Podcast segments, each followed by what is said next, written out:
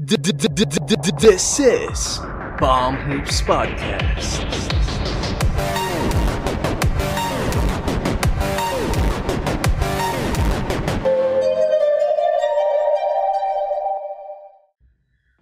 Hi everyone, we are Palm Hoops Podcast hosted by Jem and Jello. So make sure to like, comment, share this video, and subscribe. Click the notification bell to be updated on our newest releases. Don't forget to follow our social media accounts. Just check the description down below for the details. And this episode is also available in Spotify, Anchor, and Google Podcasts. Links are also in the description. Ayun. Also, if you are a Filipino podcaster and you are looking to monetize your podcast, go to pod metrics dot co and use our code PalmHoopsPodcast, which is flashing on your screen right now, para matulungan nyo yung podcast namin na lumaki, and also to help you monetize your passion, which is podcasting. Natulungan mo na kami, natulungan mo pa yung sarili mo umita. Again, use our code when you are registering at pod metrics dot co. And if you're doing some online shopping or perhaps may tinitignan kayong mga gusto nyong bilhin online, um, just use our affiliate code on Shopee that is currently flashed on your screen right now to avail various vouchers, um, discounts, cashbacks, et cetera. So you can help us grow our podcast and we can help you gain some discounts and additional perks as well. And trust me guys, gumagana yung code na yung affiliate link namin na yan. Nakakatipid talaga siya. So and um right after this episode, mag-add to cart na kayo ng mga gusto nyong bilhin and just use our affiliate link from Shopee. So ayun guys, tapos na naman ang isang round ng playoffs. And we are now moving to the conference finals. Siyempre, may mga teams na nalaglag. And siyempre, masaya tayo para doon sa ilang teams na nalaglag. And guys, di kami biased. Di kami biased. Pero may mga kinakampihan uh, lang kami. May mga kinakampihan lang kami. At may mga kinaiinisan lang kaming teams. So, simulan ko na yung panggigisa ko. Simulan ko na yung sumpa ng ginawa ng K D nung sumali siya ng Warriors na binaon niya ngayon sa Brooklyn Nets. Mm. Ayun na, nalaglag sila in Game seven with with a thriller of a game na nag-overtime pa nga. Ending with Chris Middleton hitting the clutch shot and Kevin Durant missing by this much. uh, pero ano pare, dapat panalo na yung Nets eh. Kung oh. maliit lang yung paa ni Durant. Kung maliit lang yung paa ni Durant. At the same time, siguro kung hindi na-injure si Kyrie, uh, mm. this would have been an easier series actually. This might have been finished in five games or six games. Nga lang talagang minala si Durant. And nagbabayad pa rin sila ng utang nila sa basketball gods kasama nila Steph Curry. Ayan. So, pero if we look at it objectively, uh, dapat ano eh, kung mana, nas, nasabi ko rin to sa sarili ko nun eh, if mag-a-advance yung Brooklyn Nets, Game six pa lang tinapos na nila oh, yun. Oo, tama, tama. Kasi ano eh, yung Bucks, kompleto yan eh. Unlike the Brooklyn Nets, ang daming injuries, ganun. And nakita nga natin na kahit nandiyan si James Harden, sila Blake Griffin, todo buhat ng ginawa ni Kevin Durant.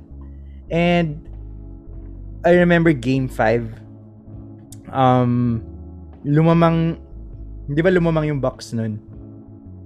Tapos humabol yung Brooklyn.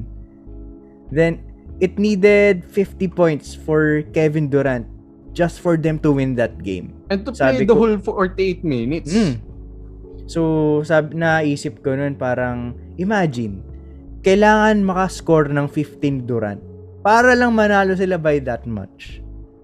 So, kailangan ng ganitong effort and still, hindi mo pa sigurado kung mananalo kayo. And yun na nga yung nakita natin nung Game six, ay, nung Game seven rather, na despite a superhuman Um, effort from Kevin Durant is it was not enough for them to win the game. And sa mga ganyang pagkakataon, ang mga, kasa- ang mga may sala dyan are the others. Um, nasan si Jeff Green? Nasan si Blake Griffin? Nasan si James Harden? Nasan si... Ito nga, yung baka sinasabi nila maglalaro sa China next year na si, si Joe Harris. Harris. May kaampihan so, doon sa kabilang series. Maghintay ka.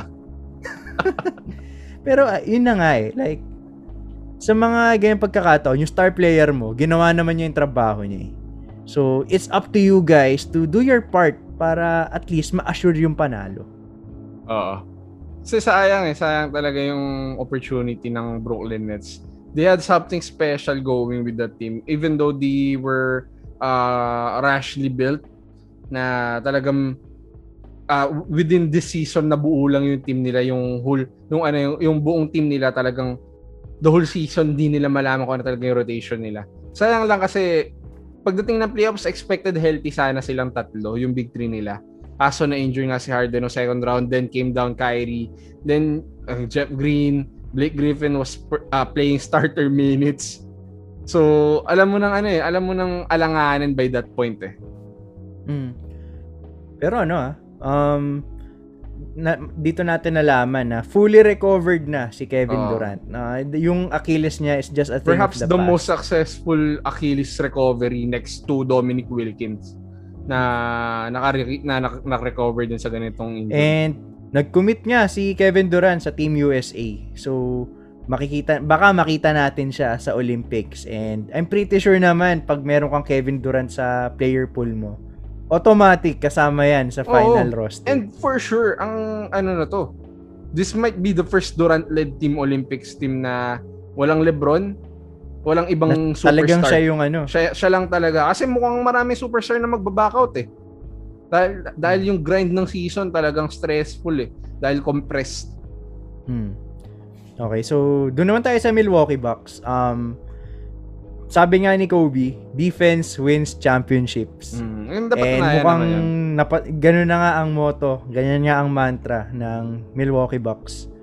And nakita natin yun sa mga ano key moments na binabantayan nila P J Tucker, ni Jrue Holiday, and even Chris Middleton na surprisingly underrated na defender.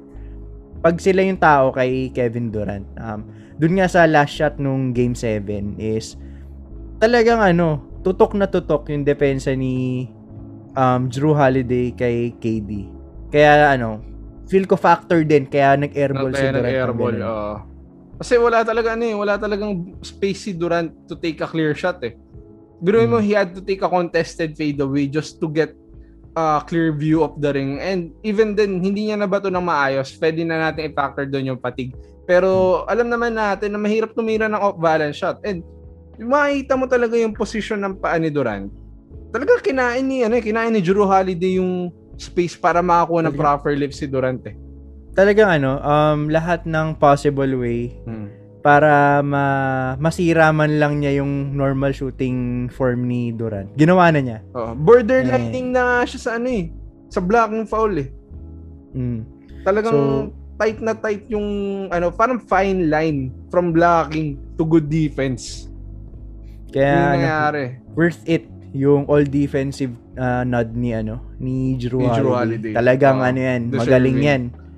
So and another na nagustuhan ko sa Bucks ngayon is yung da- laging sinasabi ng mga critics na bakit hindi high no- high number of minutes si Giannis Antetokounmpo sa playoffs. Ayun na nga, nag forty plus minutes siya in the closeout ma- nung mga elimination games ng series na to. And he proved na he is capable of playing long minutes. Na hindi hindi yun issue sa kanya. Uh, so, sa ganda, although maganda nga yung pinakita ng Bucks, I actually have one big glaring concern moving forward, which is yung consistency ng offense nila. Even though maganda yung defense nila, as in sobrang solid ng defense nila, I'm I'm I'm really concerned with how their offense is gonna be moving forward, especially against high-powered teams na kayang mag-put up ng one hundred twenty points, one hundred thirty points easy. Which is the Atlanta Hawks na makakalaban nga nila sa next round and didiscuss natin susunod. Kasi if your offense is stagnating and is only focused on the perimeter and after no perimeter you have to wait for the defense to settle para malaman mo ano yung gagawin mo, mahirap maglaro ng read and, read and react offense kung yung sarili mong offense is lacking of the players that make a read and react offense work. To be honest, mahirap mag-set ng offense na ang shot creator mo is si Chris Middleton at si Jrue Holiday kasi hindi sila ganun kabilis, hindi sila ganun ka-consistent from deep, lalo na ngayon dahil playoffs, mas tight yung defense. Tapos si Giannis, he, he feeds off the plays of other players. So kung hindi magagawa yung mga players na yun, where's si Giannis in the offense? Oh, for me, ano eh, um, feel ko factor yun kasi medyo malamig talaga yung shooting ng Milwaukee Bucks this series. Um, nagmukhang magaling na defensive team nga yung Brooklyn, oh, yung Brooklyn. Kasi talagang comparing dun sa init ng shooting nila nung Miami no, Heat Miami series, Heat, oh. bigla silang lumamig eh. Pero this team proved na ano, may iba silang ways of beating a team. And di natin alam, baka iba na naman yung maging style nila when it comes to the Atlanta Hawks. Pero focus muna tayo sa pinanalo nila. And hats off to ano, to Giannis Antetokounmpo, proving na he ranks up there along with the Kevin Durant and LeBron James of the league. Never fade away, Giannis. Never fade away. And do ano, lagi ano, lagi take it to the rim. Wag ka mag-fade away kasi ang pake. Natuto nga siya nung game ano eh, nung oh, game seven na instead na fade away siya, talagang inatake niya si Kevin Durant eh. And I think that was the game changer hmm. nung na ano, na unstoppable siya sa ilalim eh. Ta, hindi na siya natakot mag-take ng free throw unlike a certain someone. Do ano, talagang sinisimot niya yung oras niya sa, oh, sa free throw. Pabira, parang mga fifteen seconds na nakatingin. Ano ba yan? Ganun ba kahirap tumira ng free throw? Ayan. Okay. So, anyway, let's move on sa next na team na kakatapos lang kanina. Uh-huh. And, syempre, ano, um, kung gusto natin mag-root sa isang underdog team, eto, eto na yun. Eto na yun. Oo. So, um, the Atlanta Hawks beating the number one seed Philadelphia seventy-sixers in seven games. So, anong na-takeaway mo dito? Ano, this is more of actually Trae Young and yung counterpart niya na si Ben Simmons dictating hmm. what this series would be. Embiid did this part. He averaged around thirty-five, twelve, four, maybe two blocks a game. And talagang wala ka na mahihingi kay Embiid dito sa series na to. And he was playing on a torn meniscus, ha? Hmm. Ang naging glaring issue talaga is Ben Simmons. Na, are you a star even with that kind of play? Oh, nandun yung playmaking. Point guard siya. We can, we can give him that. Pero you're expected to at least take ten shots a game just to make sure that you have an impact on the offense and you're not just someone that's standing by.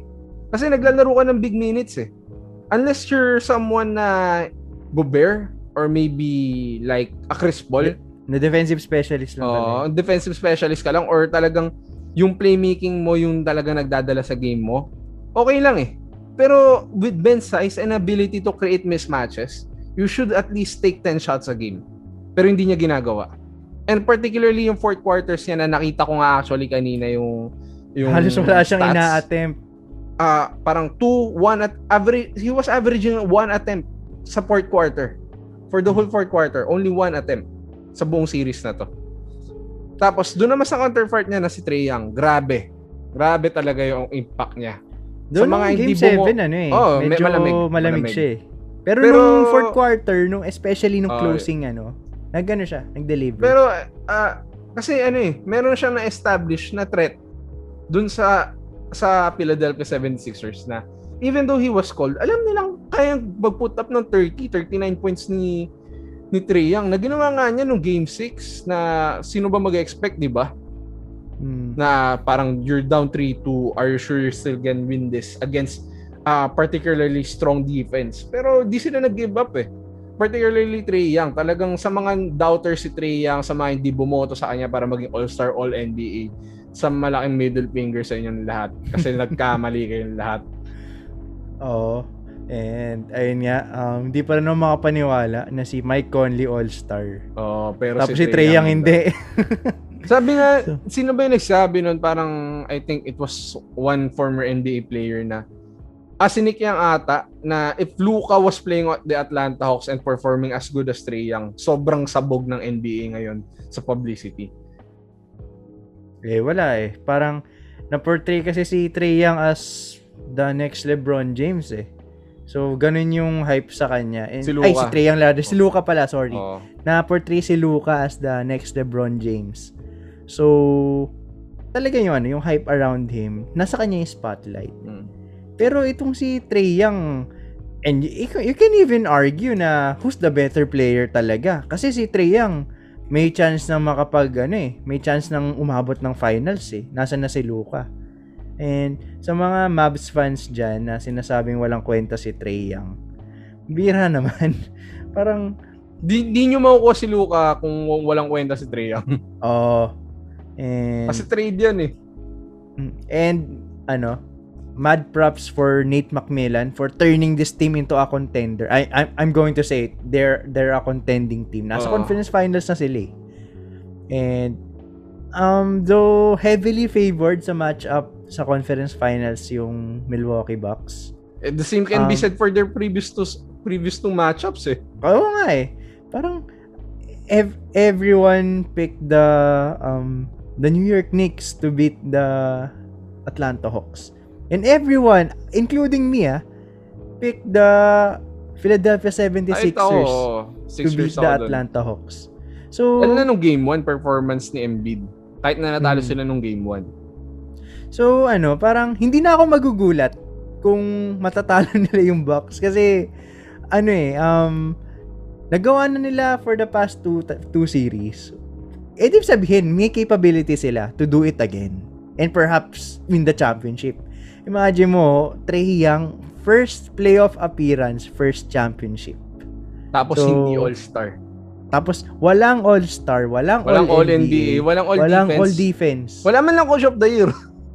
Oh, so, ano, um... ang matindi pa nga niyan, yung executive of the year, hindi rin saan na napunta, nasa Suns.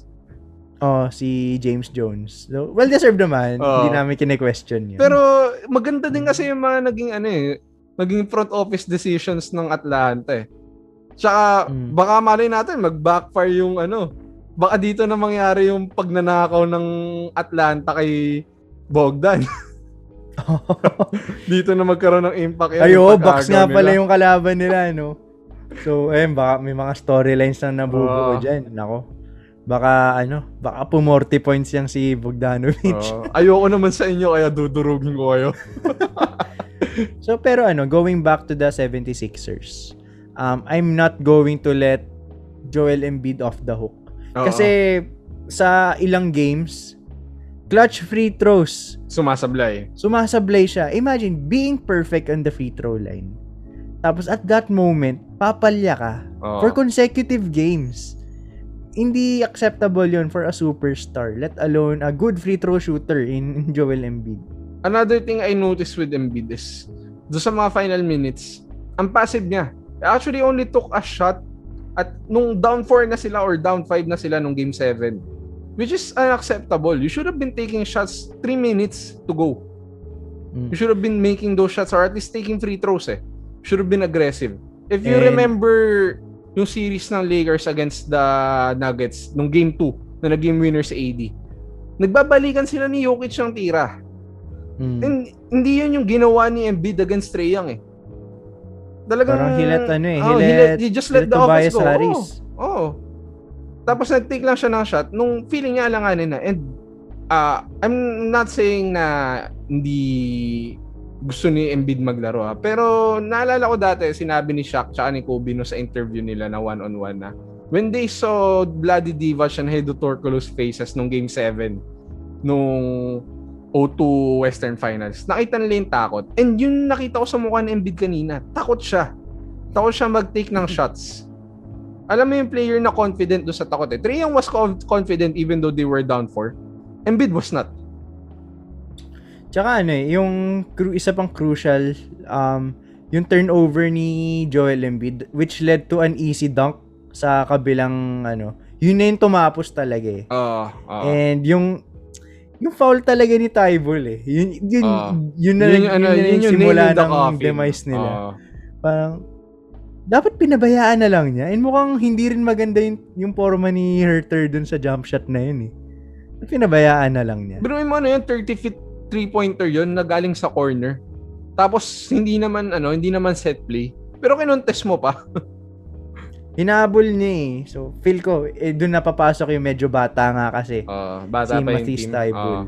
So, and good job for getting the all-defense uh. nod. Pero, ano, um, one play can dictate everything. Uh, he still has ways to go. Uh. And, parang, actually ngayon, marami na nagsasabi na hindi na deserve ni Ben Simmons maging all-star.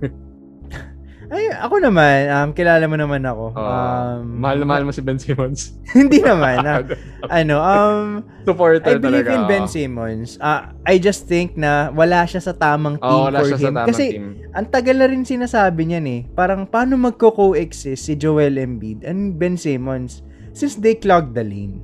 Parang kailangan may isang mag-giveaway. Ay, ayun nga, si Ben Simmons na yun. Oh, so kasi I expect, hindi mo pwedeng, ano, parang I papansinin mo yung previous series nila. Si Embiid yung lumalabas eh. Hindi na ma-maximize yung skills ni Embiid lalo na no twenty nineteen series nila against the Raptors. Feeling ko isa yun sa mga factors kaya hindi sila mag-dominate kasi lagi nasa labas si Embiid. Mm. Tapos ang mga nasa lobby si Jimmy Butler, si Harris, tsaka si Ben Simmons. Mm. So, ano, um I believe Ben Simmons will be traded in the off-season. E mukhang doon na nga patungo and kahit si Joel Embiid medyo galit na. Ma, ano, medyo mapait ang feelings niya kay oh. Ben Simmons ngayon. Even his coach na hindi sigurado kung part pa ba si Ben Simmons ang plano nila moving Ay, m- forward. Mukhang si Ben hindi na rin sigurado kung part pa siya ng plans eh. Hmm. So, if ever man ano, mapunta si Ben Simmons in perhaps a rebuilding or a buying team na kailangan ng ano, ng kailangan ng cornerstone player. Baka ito na yung hinahanap niyang big break. And similar to James Harden moving to the Houston Rockets, baka ganun yung mangyari kay Ben Simmons. If ever man mapunta siya sa team na kailangan siya and mapipilitan siya maging first option. Speaking of Houston Rockets, I think it's gonna be a good deal if they can get John Wall. Mm. Kasi they they can get a, ano, a pure shot, point guard. Uh, pure point guard na may shot creation. Hmm. Tapos kay Ben Simmons naman, um, since spacing the floor na ang system ng ano ng Houston, marami siyang room to operate inside. So it it might be a good fit. Hmm. So anyway, let's move on to the Western Conference. Simulan na natin sa number one seed na Utah Jazz eh, na natalo nga in six games against the L A Clippers. So, ako, actually, ako marami yung masasabi dito. Pero, sige, ikaw muna. Ano bang thoughts mo dito? Nalulungkot ako kasi nalaglag yung Jazz. Pero, kaintindi-intindi naman bakit sila malalaglag. Kasi, glorified nga na version ni Hassan Whiteside, si, si Rudy Gobert. Or actually, sabi nga nung iba, kaya mo makuha yung production ni Gobert sa playoffs with JaVale McGee as your starting center. Which is actually kind of true. I mean, oh, magaling si Gobert. He can put up some numbers. Uh, you can get those rebounds, those points. Pero, the, ano eh, parang ito yung, ano, nega intangibles, kung tawa, para sa akin, kung tatawagin natin siyang gano'n. Parang negative intangibles. Never lalabas si Gobert to rush on three-pointers. He's never gonna go too low to let, uh, uh, too far out para mawala ng defense sa ilalim. And that's his biggest weakness. Kasi pwede mo siyang attack on the drive, pwede mo rin siyang attack with the open step backs. And yun yung black hole na pinaglalaroan ni Rudy Gobert. And hindi hmm. hindi siya masasucceed doon. Especially with a legitimate shooting threat like the Clippers na nag-set ng records with three-point shooting this season. Hmm. For me naman, um, for the Utah Jazz, actually, I was rooting for this team kasi nandyan yung kababayan natin na oh, si, si Clarkson. Jordan Clarkson. Pero looking at their ano system, parang nagmukhang tsamba yung first two games nila eh. Na porke mainit lang yung shooting nyo, kaya kayo nanalo. And the succeeding games, wala na. And even the ano, nung game six, di ba ano, lumamang ng twenty-two yung Utah. Um, Utah. Game five and game six, ang laki na lamang nila nun eh. Oo. Uh. Tapos ano, nung, especially nung game six, sabi ko, feel ko hahabol Clippers dito. Kasi yung Utah, masyado silang atat sa tres. Nag-feeling Steph Curry si Donovan Mitchell. A guy who is super athletic, super fast, and built like a tank for the guard position. Is settling for jump shots. And you don't want that. So, and um... And, and yeah, death by three-pointers. Yung nangyari sa Utah Jazz. Na ayan, tol, kakakalaban nila kay Harden, ginaya nila si Harden. Ay, ewan ko bakit wala namang nagbago sa team nila. Bakit bila naging ganun? Um, yung system nila for the past few years, mas effective pa yun yung inside-outside uh, na game. I think you can and, say na ano, dahil sa kawalan ni Conley, at the same time, yung injured si Donovan Mitchell, kaya hindi na siya makadrive masyado. Mm. Pero hindi pa rin eh. Parang all-star level nga. Natawa nga ako kay A. Stephen A. Smith eh. Sinabi niya na ano, Donovan Mitchell is the greatest Jazz player in their franchise. Mm. So, parang, parang wala biglang, na lang yung ano ah, yung all yung all assist bumata leader. Si ano eh. Biglang bumata si Karl Malone eh. Tsaka si John Stockton eh. Parang gusto ulit maglaro. Parang so ano, hindi na natin papansinin yung second all-time scoring, mm. tsaka first all-time all in steals and assist. So ewan ko ba nung nakain ni ano ni Stephen, eh. Stephen A. Smith. Pero after nun, wala na eh. Hindi na oh, nanalo yung Jazz. So pero yeah, ano yun lesson eh, learned, parang, wag wag niyong papasuportahan sa mga analysts yung team niyo. So, ayun, um looking at the Utah Jazz, you can't win a championship just by shooting threes. Even yung Golden State Warriors who have who has the two best shooters of all time. Hindi naman sila ganun ka-reliable sa ano. I mean, ka-reliant rather sa three-pointers. Um, dumadrive sila. Si Curry, mahilig dumrive yan. May mid-range game yang si Klay Thompson. And yung time nga na nandun si Kevin Durant is sa mid-range talaga yung puhunan niya. So, there's a proper way kasi of ano doing the analytics-based basketball, which will be discussed in the next episode. And being practical na there are times na kailangan mo talaga magsettle into mid-range shots. Kahit sabihin ng analytics na pangit yan. There are times talaga na kailangan. And, ayun na nga, um, especially off the halftime. Kaya ako nasabing makahabol yung Utah nun. Kasi, normally naman, malamig ka at the start nung ano, second half. Kasi galing kayo ng matagal-tagal na break eh. Around a ten-minute, fifteen-minute break from the from halftime. So, ano yan, parang back to square one. So, don't ex- don't expect na yung shooting nyo will automatically carry over to the second half. Bihira kasi, yun. Kasi, oh, bihirang-bihira yun. And, kung y- yung Warriors nga, di ba, normally malam- malamig sila, malamig sila sa, sa first half. First half. Pero sa second half sila nagsisimula. Um, bihira ako makita na, ano eh, na nag-transition from second to third quarter na mainit pa rin yung shooting. And, for the Utah Jazz, kailangan nila ng inside, ng inside game. Kailangan nila ng mid-range game. Perhaps in the season, sige, mag-rely kayo all you want sa ano, sa three-pointers. Kasi once ano yung parang ngayon mo na sila makakalaban, the next game ibang team na naman. Pero sa playoffs kasi mapi-figure out at mapi-figure out ka eh. Kaya nga na-figure out ng ng Clippers paano atakihin si Gobert eh. And that will happen again and again until makahanap sila ng resolution paano papalitan si Gobert sa rotation without actually letting go Gobert. Hmm. Ayan, anyway, let's move on to the Clippers. Um, Siyempre, si Kawhi Leonard, uh, automatic biggest, na yan. Uh, Though, biggest question mark din. Mm, eh, since na-injure siya and mukhang hindi pa siya babalik. So, we'll see. Pero ang galing ng pinakita niya dito. Ah, na, uh, yung forty oh, points. I'll, I'll say, ah, I'll say na underrated si Kawhi Leonard.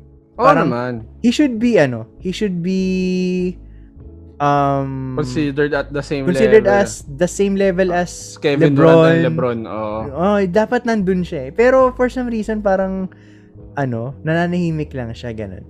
Pero I'd like to, ano, give a shout out to Paul George na talagang, up. He stepped up, especially nung Game six. Oh. From uh, way of, Game ano, five and Game six pala. Parang may pinapatunayan yung playoff team na moniker niya, na self-proclaimed nickname niya. Oo. Oh, na, ano eh, talagang, kung gusto naman niya, nagagawa naman niya. And he proved na, ano, worth it yung max contract na nakuha niya mm. from the Clippers. Kasi without Paul George, hindi, hindi talaga sila mananalo. And actually, I was uh, betting against Paul George kasi, Uh, yung track record niya pagka ganitong alanganin siya more more often than not talo eh. Simula noong twenty fourteen Eastern Finals ganyan na siya eh. So ayun, um nung when I saw Paul George, parang nung na-injure kasi si Kawhi Leonard, everyone looked at Paul George na, eh, dapat ikaw na yung ano, mm, ikaw na yung, na yung superstar. Uh, and everyone expected the Clippers to lose nung game five and six kasi wala si Kawhi Leonard. And Paul George proved the doubters wrong na nandiyan pa din yung all-star self na meron, uh, meron siya. And he is still very much capable of taking over a game. Cornrows lang pala kailangan. Nasapian niya, no? Ni Allen Iverson. So, and lastly pala for the Clippers, si Terrence Mann. Oo, Naku, grabe yun. Parang sinapian ni Kawhi Leonard. seven of ten from deep. So, in, in, in a close-out game. Grabe oh. yun. Talagang uh, ano. Tapos, eh. down twenty-two. So, talagang ano, nag-damage siya ni Tyronn Lue. And sabi nga ni Jem, mag-sorry na raw kay Tyronn Lue. Hindi pa. Hindi pa rin. Pag-champion muna. Champion muna. Tsaka magsasorry. Ayan. So, and Terrence Mann, a uh, revelation and perhaps a building block along the way since wala nga masyadong yeah, walang mga first round picks ang L A Clippers. Um, if ever mang mag-jump ship si Kawhi Leonard and Paul George, I think they can rely on ano, Terrence, Terrence Mann moving forward. And Though I it's think, just one game, uh, pero from judging from it, may potential eh. Uh, and simula, he can be a building actually, block. Simula pa lang ng playoffs mo, may potential na siya. Hmm. And I think di naman magja-jump ship pa tong si Kawhi at si Paul George kasi umabot sila ng conference finals, meaning there is something may progress, with the team, may oh. progress. And baka si Doc Rivers nga talaga yung problema. Uh, problema kasi oh, tanggal na actually, naman siya. Oh, tanggal na naman siya and we might be able to actually say na at this point na Doc Rivers is quite overrated. One championship in eleven years, actually thirteen years. Uh, na, gi- plus, uh, na ginagatasan pa din ngayon ni, oh, ni Paul Pierce and Kevin Garnett. Oo, oh, tsaka ni Kendrick Perkins. And so anyway, um, let's move on sa kabilang series naman, which is Kabilisan. A very boring and an easy oh. win for the Phoenix Suns. Sans I expected four. This ano, Suns in four. Shout out dun sa ano. Suns in four guys. Sumapak dun sa naka ano, naka oh. Jamal Murray na jersey. Oh. Si ano na siya ngayon, si Sansin Poor Guy. Basically, ganun din yung nangyari sa court. Oh. Sina, sin, basically, sinapak ni Jokic si campaign. Okay, so ano, sa mga gumagawa ng t-shirt dyan sa Green Hills, gawa oh. naman kayo nung Sansin Poor na, oh, bibili kami. Na t-shirt. Sure bibili yan. Kami. Sure yan.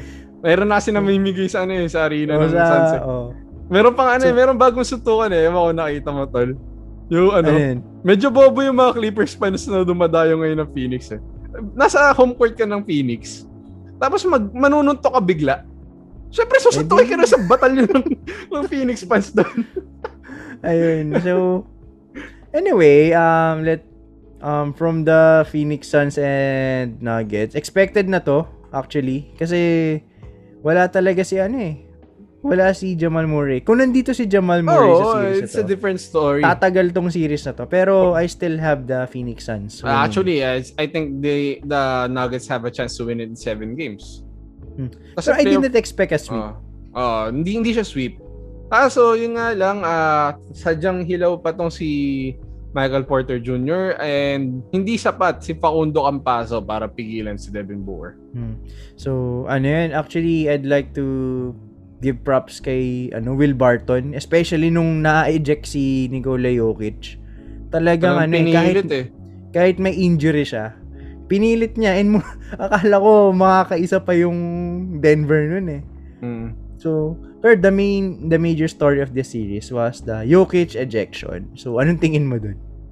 Frustration na lang talaga kasi syempre you're down three zero eh. You want to win so badly, lalo na kung nanalo ko ng M V P ng season na yun. And mataas yung expectations kay Jokic considering na he won M V P. Binuhat, oh, he won M V P tapos binuhat niya yung team niya ng first round against, against sa Portland Trail Blazers that were complete. Maraming nagsabi na hindi nyo kaya manalo kasi wala si Jamal Murray. Pero hindi, nanalo sila. It took them to four, six games. Mm. So grabe yun, di ba? Yung ganung performance. And he was averaging monster numbers for the series even though they were losing all the time. Kaya And, talaga um, mapu-frustrate ka. Mm. For me, dapat hindi ejection yun eh. Kasi bola naman yung oh, habol niya. Bola naman yung tinamaan niya. So, sadyang, ano, may umextra lang. Tsaka magaling hmm. din umarate si Cameron Payne eh. So, tinamaan naman talaga kasi. Oh, nung Lakers pero, pa yan eh, naiinis na ako eh. Ang arte eh. Pero, Pare, seven-footer naman kasi so, sasapak sa'yo eh. Feel ko masakit talaga. Oo, oh, nasapak na ako ng six-footer eh. five ten ako eh. Sakit din. So, ano nga, yung sa ano, um, tawag na ito, yung sa ejection na yun, feel ko flagrant one lang. Kasi ang ruling naman, basta may contact sa ano, may contact oh, sa may ulo. Contact flagrant sa one. Kahit na hindi intended. Kahit, Kahit basket. Kasi oh. basketball play, tinamaan niya yung bola. bola. Sadyang oh. may wind-up lang talaga. Oh. Tsaka frustration foul na rin. Hmm. Sinabi naman ni Jokic na he was aiming for a foul kasi nga frustrated na rin siya. Ngayon. Pero I did not expect it. Especially in a playoff game. Oh. Na-eject mo ano, yung superstar. Na eh, pare, nanibago ako nung ano eh. Nanood ako ng laro ng Gilas eh. Wala ro, wala, wala ro kasi si LeBron. Kaya walang superstar calls this year. Ay kasi Durant, ah. di na ako na superstar calls eh. Palagay ko eh. Yung, yun sa FIBA, parang yung mga harass defense. Hindi tinatawagan ng oh. foul eh. Samantalang sa N B A, the moment na maging physical ka sa depensa, handshake ko. Mukhang tatawagan eh. Mukhang tatawagan agad. Nakagano na yung pito nung ano eh. Nakagano na yung referee. Shout out kay ano, kay Ken Maurer na feel ko may galit pa din kay Harden. Ano yan?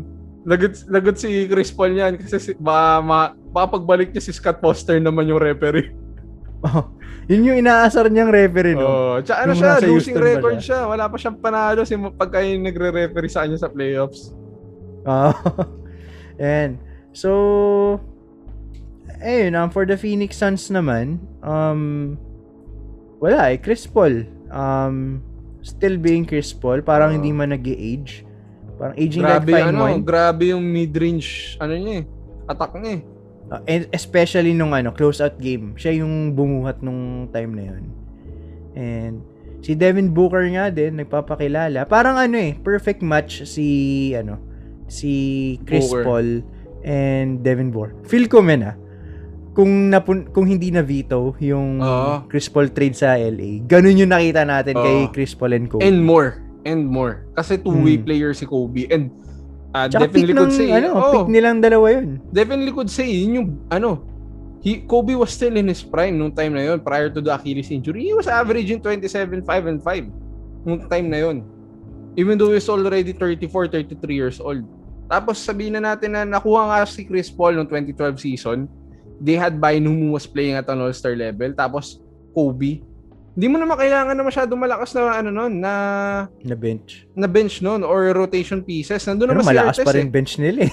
Nandoon si Artes, nandoon pa rin si ah uh, si, Ma- si Matt Barnes. Malakas na 'yun. That's enough. Mm. So, ano, shoutout sa isa naming paboritong Lakers, si Sun Yu eh. Oh, Sun Yu eh. Na ayun, taga China eh. Nasaan na kaya 'yun? Ayun, anyway, um balik tayo sa Phoenix Suns. Ayun nga, the usual, um, Chris Paul and Devin Booker showing up. And DeAndre Ayton, um, keeping in step kay Nikola Jokic na hindi niya hinahayaan na ma-outplay siya ng ganun-ganun lang. Mm. Uh, DeAndre Ayton performed at an uh, almost all-star level eh, against Nikola Jokic. And he might be actually, an, he might be an all-star next year. Actually, nagpa-fanboy pa nga si Ayton kay Jokic kasi if, if I'm not mistaken, game three ata yun, game four. Nag forty, twenty, and ten si Jokic. As in interview si Ayton, sabi, wow, parang he's the M V P, he definitely deserves the M V P. And you can see the respect, pero uh, at the same time, yung competitiveness ni Ayton. Mm-hmm. And ano talagang ano, I think nagmamature na siya na mm-hmm. hindi hindi na siya na-outplay eh, ng mga big men. Um kaya niya nang sumabay physically, mentally. And ayun nga, mga veteran centers yung mga dinaanan nito. Una si Drummond and Marc Gasol. Tapos dito naman sa second round itong si Jokic. So, so third round doon na magka feeling ko ito na yung dominating series ni Ayton even though oh, ano actually na, sa kanya eh. Nalaro na yung game one na actually and the uh, Suns won without Chris Paul who's actually on protocol. Mm, pero dahil si Ayton hindi siya nag-dominate this game eh, parang nine points lang siya this game. But still, this is a series for him to dominate Ch- kasi Ch- walang no Ibaka, uh, Zubac is not really that great of a defender, it's more of a rebounder and an offensive threat. So, there's really a lot of opportunities for Ayton to dominate this series. Ayan. So, and guys, pasensya na. Medyo napahaba ulit um, mm. since marami kaming kinover. And medyo, ano kasi, uh, medyo emotional kami sa mga natanggal oh. na na mga teams. Isa na lang. Isa na lang. Isa na lang. Masaya na kami. Ayan. So, before we end this episode, anong tingin mo magiging finals matchup? Kasi tanggal na yung Brooklyn eh. Akala natin sila yung magpa-finals. Oh, grabe. Pero medyo hindi oh, mo masabi kung ano eh. Pero it's looking like it's the Suns and the Bucks. Mm. Uh, I don't know if it would be good for the ratings. Personally, I'd like the Suns and the Hawks para maganda yung opensa. Talagang batuhan ng tres. Mm. Pero that's the likely matchup kasi sobrang solid din ang defense ng Milwaukee. And ano eh, yung sa Milwaukee Hawks matchup, parang ano eh, um, naka-counter lahat ng strengths ng Atlanta ng ano, ng defen- ng defensive abilities ng Milwaukee ng Bucks. Milwaukee, oh grabe. Like they have Jrue Holiday for Trae Young. Um, they have Giannis. Oh. Or the inside presence. So, let's see. Pero, sa lahat ng adverse, ano, adversities na kinaharap ng Hawks, hindi pa sila natatalo eh. So, ano, um, I wouldn't be surprised if they still win. Oh, so I'm, if we're only counting out the Clippers for the fact na injured si Kawhi ngayon. Pero if Kawhi is not injured, I think mas malaki yung chance ng Clippers over the Suns. Mm. Pero as of now, since ayun guys, baka by the time na ma-upload to is naglalaro na si Kawhi. Um, kakatapos pala ng Game one ngayon sa time na recording namin. So, as of now, I think Phoenix Suns talaga. Kasi you cannot win, I, I mean, you cannot go to the, to the N B A Finals without your best player. That's close to impossible. That's like saying, ano, nag pupunta sa Finals yung Cleveland Cavaliers no, nang wala si LeBron. So, and mukhang mas abil mas mabilis yung availability ni Chris Paul compared kay ano eh. Oo, kasi Ikaw, I think eh. by game three siguro makakalaro na ah, si paglaro na tong si Chris Paul eh. Si Kawhi wala pang timetable eh. Oh, it's looking mm. like uh, I think siguro mapagka game five na or game six na. Oo, kasi, kasi A C L injury. A C L eh. Uh, wala silang sinabi kung tear or ruptured. Pero or, ano, it's look, strained lang. Uh, it looks like a strain or something like that, maybe a sprained knee. Uh, basta it's a knee injury and you can say talaga pag knee injury, nakita naman natin yung kay A D. Mm. And uh, si A D nun parang ano, five H P na lang pero oh, nilaro pa. nilaro pa. So, ayan. Um, so guys, comment down below kung ano yung mga predictions niyo na mga mangyayari sa playoff so far. And malay natin, baka magkaroon ng surprises. Baka Atlanta Hawks na naman yung pumasok. Pag or... Atlanta pumasok, Atlanta na champion ko. And so ako, I'm rooting for the Phoenix Suns kasi it's about time na mag-champion si Chris Paul. Hmm. So, ayan. Um, sana Suns or Bucks. And kampi ako sa dalawang team na yan. And kung sila yung maglaban, wala akong kakampihan. Parang either way, solve ako dyan. Ako, ano, anyone but the Clippers goods na ako. Ayun guys, hindi kami bias. Sadyang uh, may pinakampihan lang kami. Uh, bullshit yung sinabi ni Ty Lue na pag wala ng Lakers, dapat Clippers naman. Ulul! Ayan.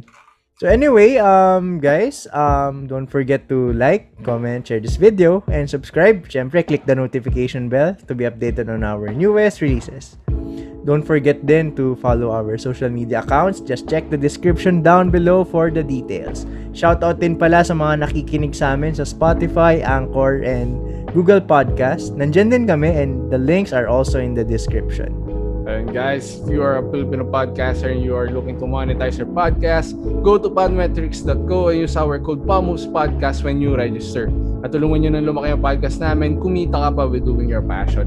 Again, use our code PalmHoopsPodcast when you register at pod metrics dot co. And so, again, we are Palm Hoops Podcast. I'm Jem and this is my partner, Jello. And we will see you in the next episode. Let's go, Hawks!